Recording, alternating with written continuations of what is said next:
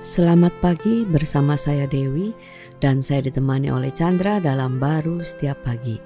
Yesaya 9 ayat 5b. Dan namanya disebutkan orang Allah yang perkasa. Wah kita Tuhan itu memberikan tidak sekedar seorang putra ya Tetapi seorang putra yang kita percaya memiliki satu uh, sebutan penasihat ajaib Kemudian uh, dia juga seorang yang uh, Allah yang perkasa.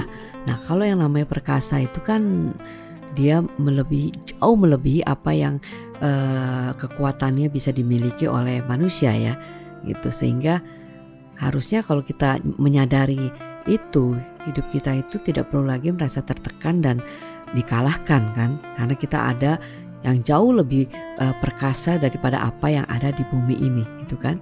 Iya, sebenarnya ya itu yang Tuhan ingin kita sadari ya bahwa sekuat-kuatnya kita ini kita ini sangat lemah. Hmm. Nah, problem dalam kehidupan kita lebih besar, keinginan kita untuk dipenuhi juga terbatas. Nah, kita tidak memiliki kekuatan yang bisa uh, uh, melawan daripada tantangan yang ada di dalam hidup kita maupun kebutuhan di dalam kehidupan kita untuk dipenuhi secara limpah. Dibutuhkan hmm. kekuatan yang besar. Nah, Tuhan tahu itu. Dialah Allah kita.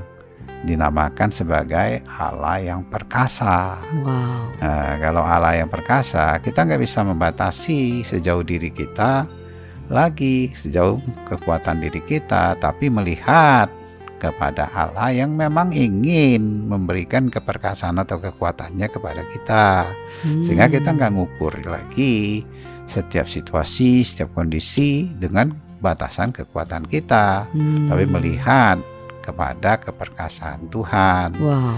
ya itu sehingga seperti Daud ketika dia ngelihat Goliat ya semua orang ya gemetaran kalau lihat kan besar sekali anak Dan, kecil melawan orang raksasa gitu iya, kan Mana profesional mungkin. yang sudah terlatih secara natural manusia ya dia pasti menang ya terhadap uh, uh, anak kecil ya yang hmm. apalagi Daud dalam hal ini nggak ada pelatihan militernya ya tapi Daud punya mata melihat ada Tuhan perkasa yang menyertai dia hmm. sehingga dia nggak takut-takut itu dia datang aja hampiri kalahkan bahkan si Goliat itu Wow. Nah, itulah hidup kita sebenarnya. Kita tidak perlu diintimidasi dengan keadaan orang bilang ada tahun 2000 mendatang 2023 ini akan ada satu kegelapan, ya kan, satu masalah yang mungkin bisa menghimpit kita. Tetapi kalau kita melihat dan menyadari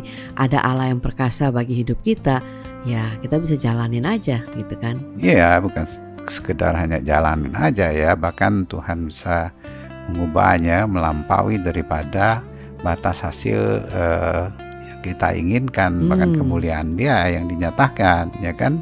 Nah, itu kan banyak sekali uh, contoh-contoh uh, di Alkitab kan yes. ya bangsa Israel dikepung uh, oleh uh, Firaun pasukannya ya kan di belakang di depan laut udah kepepet habis tinggal kematian iya, matilah tapi matilah itu ya Tuhan sudah jauh melampaui dari kematian dia yes. sudah mengalahkan kematian Amin. sehingga Amin. ya mereka bisa dilepaskan bahkan menyatakan kemuliaan Tuhan. Wow, itulah hidup kita ya. Iya. Amin. Amin.